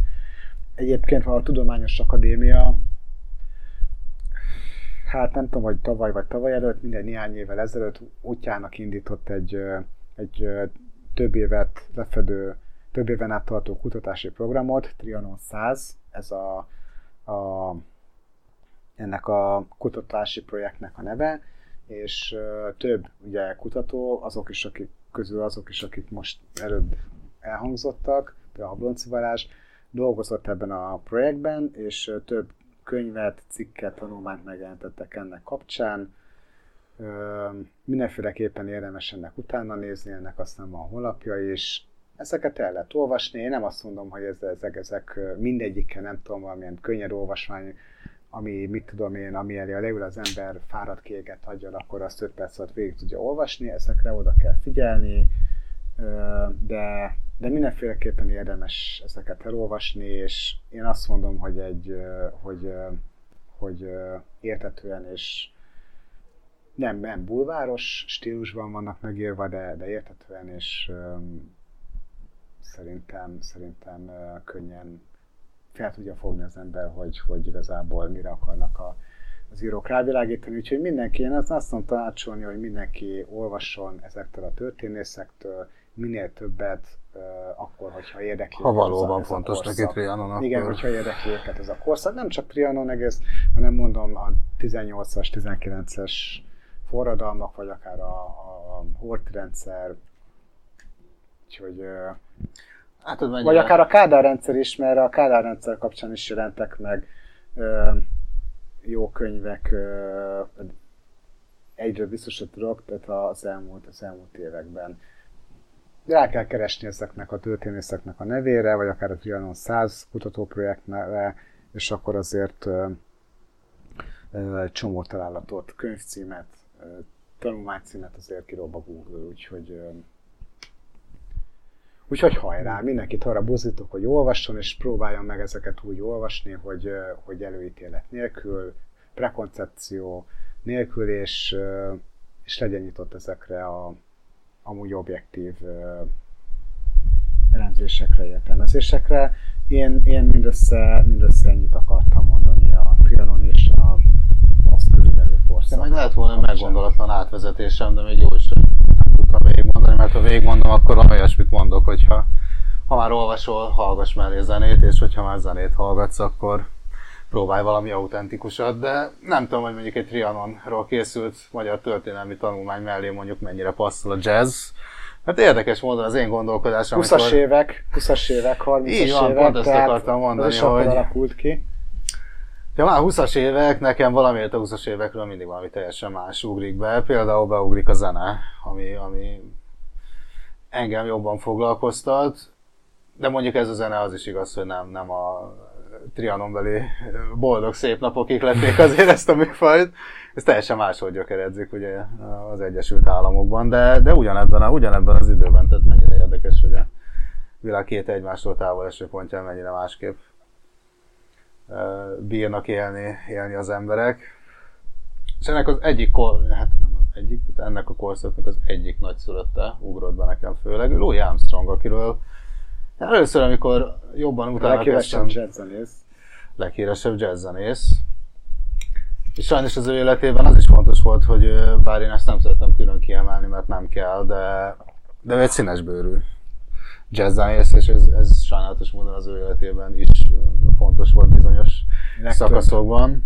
legtöbb jazzzenész. Tudom, Igen, hát ö, Színes bőrű volt. Miles Davis, Charlie Bird, így van. Charlie Parker.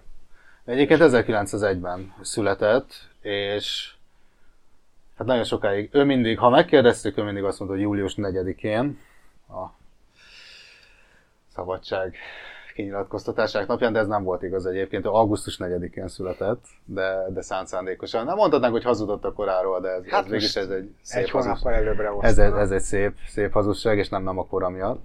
Mondta ez, de egyébként egy baromi nyomorúságos gyerekkor vette kezdetét innentől kezdve. Többek közt, hát édesapja nagyon hamar elhagyta, talán nem is ismerte őt, édesanyja prostituált volt, meg későbbi. Hát az egyik felesége, mert több felesége volt, rögtön az első az, az szintén prostituált volt, tehát ez valahogy ez becsípődött, de egyébként rögtön 9 éves korában azonnal letartóztatták, egy ö, sz- színesbőrűeknek ö, fenntartott javítóintézetbe zárták hetekre, több hétre. Állítólag, állítólag randalírozott az utcán, de ez is inkább hát öt színesbőrű fiatal randalírozott az utcán, és akkor egy pár fehér rendőr bevitte őket. Tehát ez is, ez is így kezdődött. Mondjuk 12 éves korában azért volt némi vaj is a füle mögött, de ahelyett, hogy azt a kis vajat kipiszkálta volna a mutatóujjával, azzal a mutatóujjával egy pisztolyt sütött el egy szilveszteri buliban, tehát ő azért így már akkor, akkor megadta a módját az ünneplésnek, szerette hangos zajokat, és valami sokkal rosszabb büntetés, hát nem, ezt lehet, hogy is ki is kell vágni, de másfajta, más típusú büntetést kapott ezért, katolikus iskolába száműzték.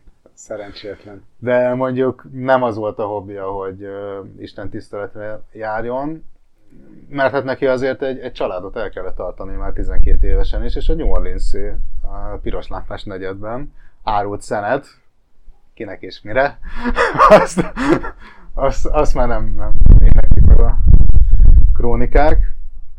De egyébként több mentora is volt, arra, amerre állult, és attól nem messze lakott volt egyébként egy zsidó család, aki hát nem örökbe fogadta, de befogadta. Egyébként a nagymamája nevelte legfőképpen, és ez a zsidó családhoz járt át. Hát mert ők etették, is tápolták, tehát teljesen jó indulat van. Bántak vele. És sokáig egyébként Dávid keresztet is hordott a nyakába, erről is, erről is híres volt még így a Dávid csillagot. igen, ezt akartam mondani, Dávid csillagot hordott a nyakában, de volt egy másik mentora is, ő egy fekete, uh, vagy hát egy színesbőrű uh, jazz trombitás volt, tőle kapta, hát nem negyeztem meg, őszintén szóval a nevét, nem is ez a legnagyobb lényeg, tőle kapta az első trombitáját, és már 12-13 éves, tehát serdülő korától gyakran látogatta azért a különböző jazzklubokat, és akkor még inkább az volt a divat, hogy inkább triók léptek föl, vagy, vagy tehát kisebb, kisebb formátumú jazzzenekarok, és ebben a jazzzenekarban, hát egyrészt ez a mentora őt tanítgatta, hangszert adott neki, instruálta, ilyesmit, tehát mentorálta. Hát később már ilyen 15-16 éves kora óta volt, hogy helyette lépett föl, tehát úgy értve, hogy mondjuk be, be tudott Mhm. ugrani, és már 100%-ban ki, ki tudta segíteni a zenekart. Um, igazából itt, itt már azért a tehetsége igencsak megmutatkozott, és az egyik ilyen kisebb formátumú jazz zenekarban megismerte egy, ez már a második felesége volt, ha minden igaz, egy zongorista hölgyet, aki mondta neki, hogy, hogy irány Chicago, mert igazából jól el van ő ebbe a kis, kis, kis bandába is, de neki valami nagyobb kellene, angolul mondjuk úgy, hogy big band, és igazából képzeld el, úgy hozta a sors, hogy Chicago ment, hát ami a, lehet, hogy ma még erről hallunk, eléggé a maffia keze ügyébe tartozó klubok üzemeltek ilyenkor, és ő nem nagyon volt jóban. Tehát ő egy abszolút, mégis Terézanyát képzeljük el, csak korát megelőzően, abszolút béke nagykövet volt, és nem igazán szeretett, tehát ők többször is fogtak rá fegyvert, hogy játszon a dalokat, és ezeket kategórikusan megtagadta, de hát elismerjük az életét, hogy természetes halál hat meg, nem kell aggódni, ezt elszpoilerezem, hogy nem esett ebből a szempontból bántódásra, tehát ő mindig is értékeket próbált képviselni a zenéjén keresztül, hogy semmi más nem érdekel az, hogy szórakoztassa az embereket, mindenki jól érezze magát, és a nemzetközi nyelven megértesse a béke üzenetét mindenkivel. És megalapított ezt a Big Bandet, ez már Chicagóban volt egy nagy klubban, tehát itt már ugye sóelemekkel tarkítva, táncos lányok, meg, meg sok trombita, sóelemek, artisták, tizedfúj oroszlánok, mondjuk az nem, ez, ez két utóbbi nem biztos, de, de ugye ott már egy kicsit más volt a felállás.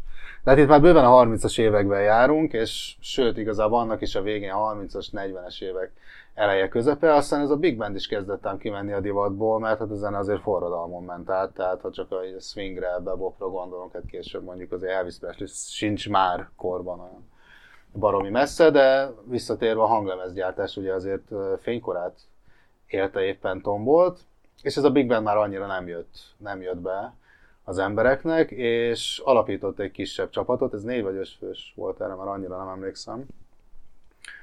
Uh, Louis Armstrong All Stars néven, és teljes mértékben átment a hanglemezgyártás, és már nem kellett színpadon állnia, ezért gyakorlatilag ő lett az USA, hát ez még hogyha, és az első szor, sorban bőr színe miatt nem lehetett hivatalosan, de ő volt kulturális és béke nagykövete gyakorlatilag USA-nak egy, egy meghatározó korszakban, tehát mondjuk így a 40-es évek közepétől egy bő 20 évig.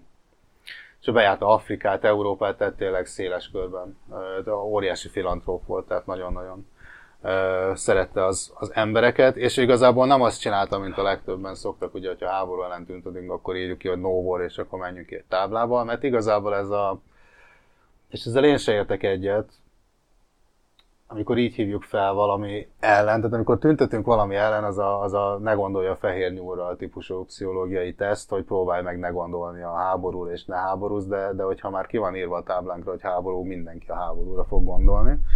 Ő szájára se vette ezt, nem is nyilatkozott soha ilyet, és mi abszolút elment a dolgok, mert ő csinálta a dolgát, és arra fókuszált, amiben éppen a legjobb. Tehát ez egy abszolút Muszáj, tisztelet. finni a, muszáj felvinni a figyelmet arra, hogy ezt ne. Aztán vagy elér, vagy elér Hát még mondanám, hogy, hogy esete válogatja, de, de ő a békés harcos útját választotta minden esetre. Egyetlen egyszer szólt be valakinek egy, egy élő televíziós műsorban, de hát mivel ő nagypályás volt, ezért hát nagyvadra is ment. Ő rögtön Dwight D. Eisenhowernek üzente egyet, hogy menjen a pokolba egy tévéinterjú során, akkor az már tényleg az utolsó cseppek egyike volt. Ugye itt már ilyen 50-es, 60-as évek derekkel járunk. Akkor öt fekete fiatalt egy Hát kezdődött a suli, beiratkoztak, mentek volna be, és egy fehér biztonsági őr megállított őket, és nem engedte be őket az iskola területére. És akkor, akkor emelte föl a... Hát ez a polgárjogi mozgalomnak a Igen, igen, igen. hajnalán volt akkor ez azt szerint. Igen, így van, így van. Egyébként ugye ezek után azért például Miles Davis is megszólalt, és ő mondta róla, hogy Louis Armstrongnak minden grimaszát, tehát azért több nevet is kapott, Satchmo, Gate Mouse, stb. stb. Tehát neki volt egy jellegzetes... Satchmo a leg, Igen, igen. Jellegzetes mimikája, és mondta Miles Davis, hogy mindegyiket imádta, kivéve egy volt, amit gyűlölt, amit, az a vigyor, amit ahhoz kellett vágni, amit a fehér emberek néha megtesznek vele, és neki a szótlanul tűrnie kellett, mert ugye akkor még az ember jogi mozgalom annyira nem mozgott sokat, tehát neki azért így tűrnie kellett sok mindent. Ez, ez egy ilyen szomorú és kedves uh, idézet. Egyébként azért idegileg nem lehetett teljesen stabil, tehát volt két infarktusa végül is a másodikban. Uh, hunyt el végül. És amiket például én nem tudtam róla, hogy ő színész is volt, tehát több, hát nem több tucat, de 12-nél is több hollywoodi produkcióban játszott főszerepet, ö, egyébként rádióműsort is vezetett. A New Orleans-i repteret is róla nevezték, hát ez Louis Armstrong. Mhm. Sose járt a Holdon, az Neil Armstrong, még ennyit érdemes esetleg tudni róla. És, és hát ugye a 20-as évek meg említettem, hát azért ez valami másnak is a korszaka volt, és ha jól tudom, ez, ez téged is megmozgatott valamennyire ez a 20-as évek a, a másik oldalon mi történt nagyjából, Ez így van. vagy Ez így van. De a 20-as évek az az USA-ban nagyon érdekes korszak volt, egész pontosan nem is a 20-as évek, hanem, hanem 1919 ö, októberétől 1933 decemberéig tartó időszak. Ö, ról van szó, mégpedig a szesztilalom időszakáról. Miért érdekes ez a korszak? Ö, Az amerikai szervezett bűnözés, ez most igen, egy kicsit ilyen uh, stress módszert vetek most be, meg egy kicsit spoilerezek. Az elsősorban ugye a szervezett bűnözésnek a, a felemelkedését eredményezte. Megszárult az a fajta maffiának neve, amerikai ma, jó részt, hát nem csak olasz eredetű, nem azért voltak ott zsidó szervezett bűnözés, zsidó származású, ír származású, meg persze olasz származású szervezett bűnözői csoportok is, és ez és a, és a Szeszilalom időszaka ennek a különböző etnikai színezetű öm, szervezett bűnözői csoportoknak a felemelkedését eredményezte. Ezzel megsztárult egy alap, amik, amire később az azt követő évtizedekben ráépült egy, egy jóval szélesebb jóval szélesebb szervezett bűnözői hálózat. De lényeg az, hogy a Szeszilalom időszaka volt az, aminek köszönhetően megerősödött a szervezett alvilág az USA-ban. Na de, tulajdonképpen mi is volt ennek a, ennek a hogy nézett ki maga a szesztilalom, és mi is vezetett magához a szesztilalomhoz. A szesztilalom az nem uh, csak így a semmiből jött 1919. októberében, hanem annak azért voltak uh, voltak előzményei. Ugye az USA-ban nagyon erősek a protest, tehát a ugye, keresztény egyházak, de a keresztény egyházakon belül inkább a protestáns egyházak azok, amik eléggé, eléggé túlsúlyban vannak. Nagyon sok protestáns bevándorló érkezett az USA-ban, és a protestáns egyház értelemszerűen jóval erősebb alapokon áll, mint mondjuk például a római katolikus, és a 18. bocsánat, a 19. század második felétől ezek a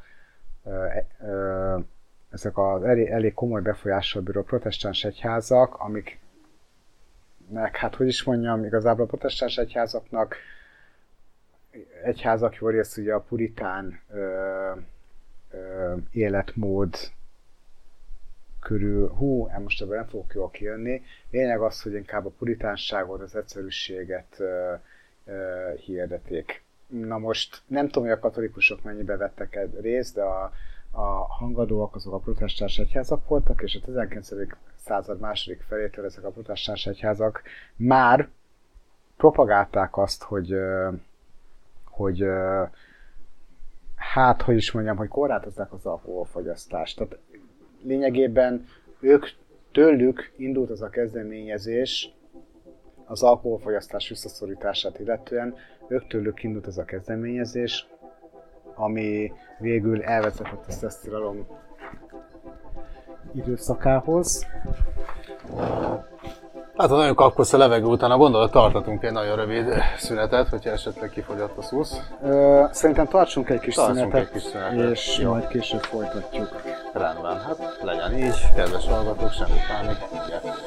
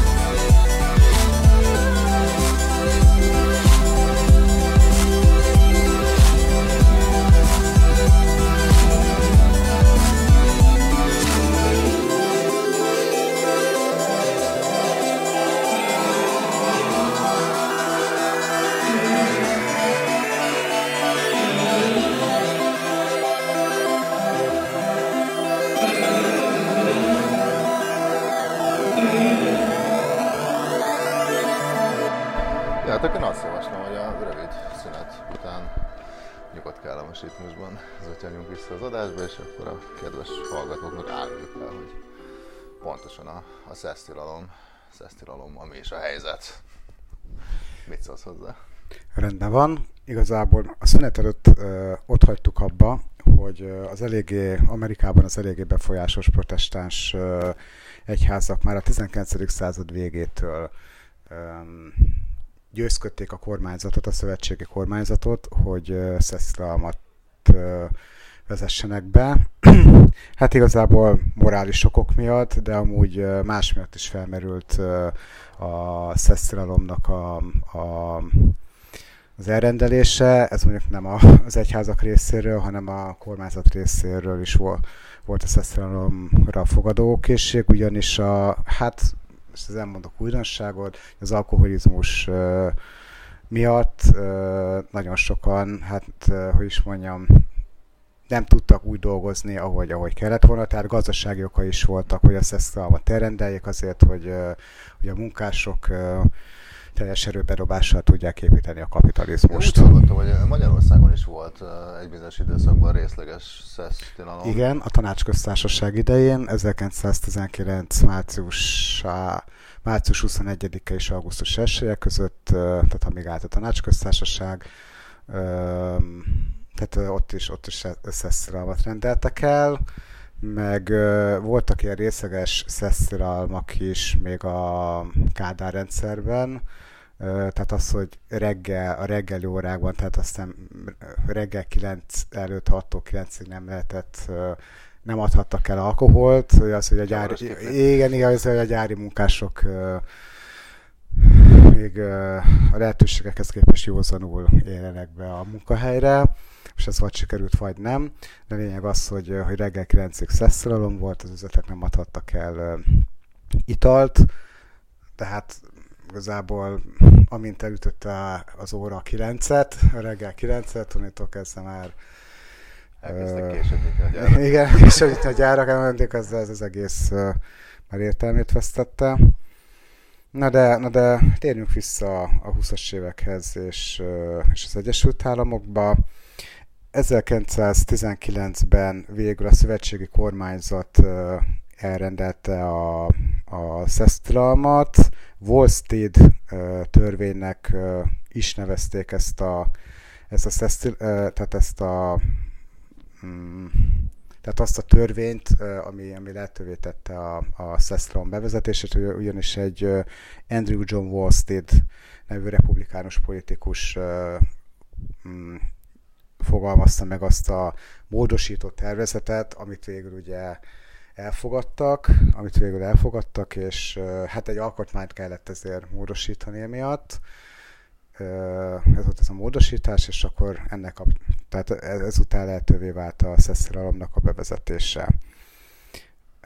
Hát igazából szerintem nem, nem árulok el nagy titkot, hogy nem igazán ért el a, a szesztilalom a, a célját. Egyébként egész pontosan ö, ez, se, ez se volt teljesen ö, szeszra, tehát hogy, hogy minden alkoholfajtára, minden százalékra tilalom ö, vonatkozott. Hát a 0,5 alkoholfoknál vagy százaléknál magasabb alkoholtartalmú gabona alapú italok előállítását ö, szállítását, árusítását és fogyasztását tiltotta, viszont a kukorica és a gyümölcs alapú égetett szeszek előállítását nem tiltották be. Ö, tehát például a pálinka, hogyha lett volna ilyen, hogy pálinka, ö, az snaps, azt ugye nem. Ö, elviekben azt lehetett volna ö, fogyasztani ezek szerint, csak ugye ezek akkoriban az amerikai fogyasztóközönség számára a kukorica és a gyümölcs alapú égetett szeszek, hát népszerűtlenek vagy voltak, vagy egyáltalán nem is ismerték őket, tehát nem tudták, hogy vannak ilyenek. Ö, igazából, igazából mi, miért volt hatalmas butasság bevezetni ezt a szesztilalmat? Azért, mert, mert hát ugye ez is ezzel sárlok el nagy titkot, a szervezet alvilágnak a felemelkedését sikerült ezzel megalapozni, ugyanis ugyanis ez egy hatalmas lehetőség volt az alvilági figuráknak, hogy, hogy rengeteg pénzhez jussanak hozzá, ugyanis a fogadókészség az megvolt, és megvolt a, tehát kereslet volt az italra, mert az, a, az emberek nem váltak egyszerűen mindenki jogkövető állampolgárá, meg, meg, meg nem csinálták azt, hogy fú, akkor ők, ők innentől kezdve leszólnak az alkoholról. Hát kereslet megvolt, a pénz is megvolt hozzá, és, és hát ott volt ugye, ott voltak azok a szervezettel a világi figurák, akik el tudták látni a, a, a kedves, kedves közönséget alkohollal. Hát kiknek a felemelkedését hozta el az alvilágon belül, Al Capone, a Sestrom, Al Capone, Charles Lucky Luciano, John Torrio, Hát igazából ugye idézőbb a, a, a, a hős korszak, tehát a, a nagy mafiózóknak a, a jó rész ugye olasz származású, de voltak zsidó és voltak ír származású bűnözői figurák, akik nagyon sok, nagyon, nagyon, nagyon sokat köszönhettek ennek a, ennek a szesztilalomnak. Hát hogyan is, de igazából hogyan is tudtak ennyire megtollasodni, mi volt a módszer. Igazából az, alkohol, az alkoholpiac, tehát az illegális alkoholpiac felosztásáért ugye véres háborúkat vívtak ezek a különböző bűnbandák, és arra törekedtek, hogy a, az általuk uralt környéken minél kevesebb legyen a szabadúszó egyéni, egyéni vállalkozás. Ugye az volt a lényeg, hogy, hogy a bűnszervezetek tudják irányítani a lepárlókat. Ez volt a cél, hogy ők működtessék az illegális szeszfőzdéket, több ezer szeszfőzde, zugfőzde működött ezekben a, ebben az időben a, az USA-ban, és ugye ezeknek a nagy része a bandák kezében összpontosult. Na már most sokszor bármiféle szaktudás vagy tapasztalat nélkül kísérleteztek az alkohol higításával, előállá, előállítási hát, módszerével. Magyar, magyar vidékeken is. hát igen, igen, igen, tehát ugye ö, a metilalkohol mérgezések azok ö, teljesen megszokottá váltak ö, ebben, a, ebben az időszakban. És hát persze a hatóságok próbáltak a törvény teljes szigorával fellépni.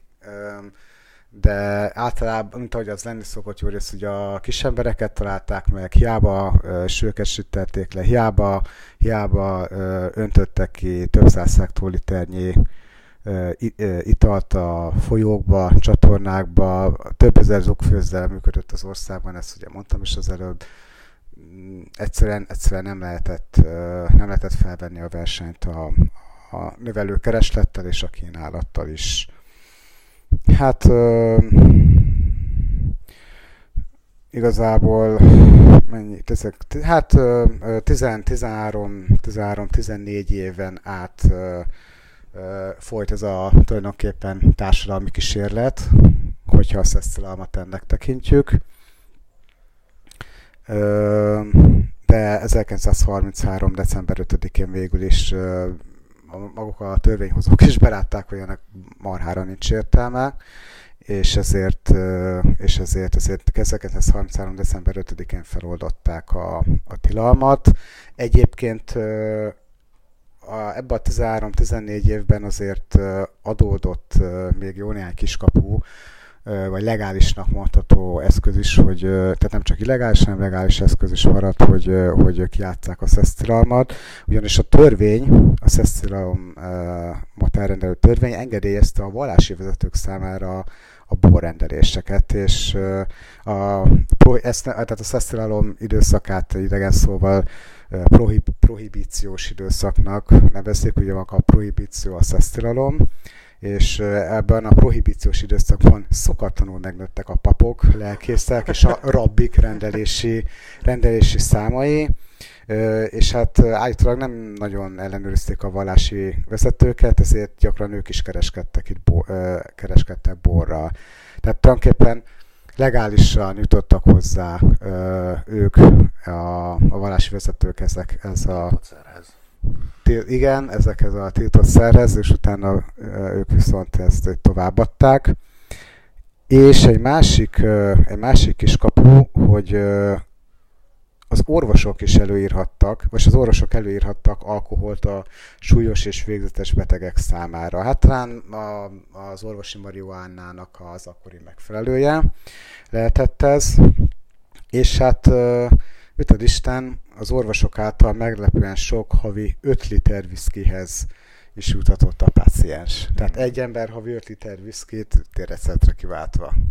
Azért az nem gyenge. Boldog idők voltak ezek a maguk módján. De. Igen, igen, igen, igen. Hát ugye utaltam arra, hogy, hogy végülis ez a társadalmi kísérlet 1933. decemberében véget ért, és hiába lett utána pillanatokon belül ismét legális az alkohol, a bűnbandák annyira megtollasodtak a, a, a Szeszterom időszak alatt, hogy nem jelentett számukra érvágást az, hogy akkor innétől kezdve a legfőbb bevételi forrásuk az, az tulajdonképpen elapad, mert, elapadt, mert, mert mivel rengeteg pénzhez jutottak a Szeszterom során, ezért belevághattak más illegális tevékenységbe, meg volt a pénzügyi alapjuk, befektethettek, stb. stb. És, és nagyon hamar találtak olyan, olyan forrásokat, amik, amikkel szintén nagyot kasszálhattak, és nem mint például a fegyverkereskedelem, drogkereskedelem,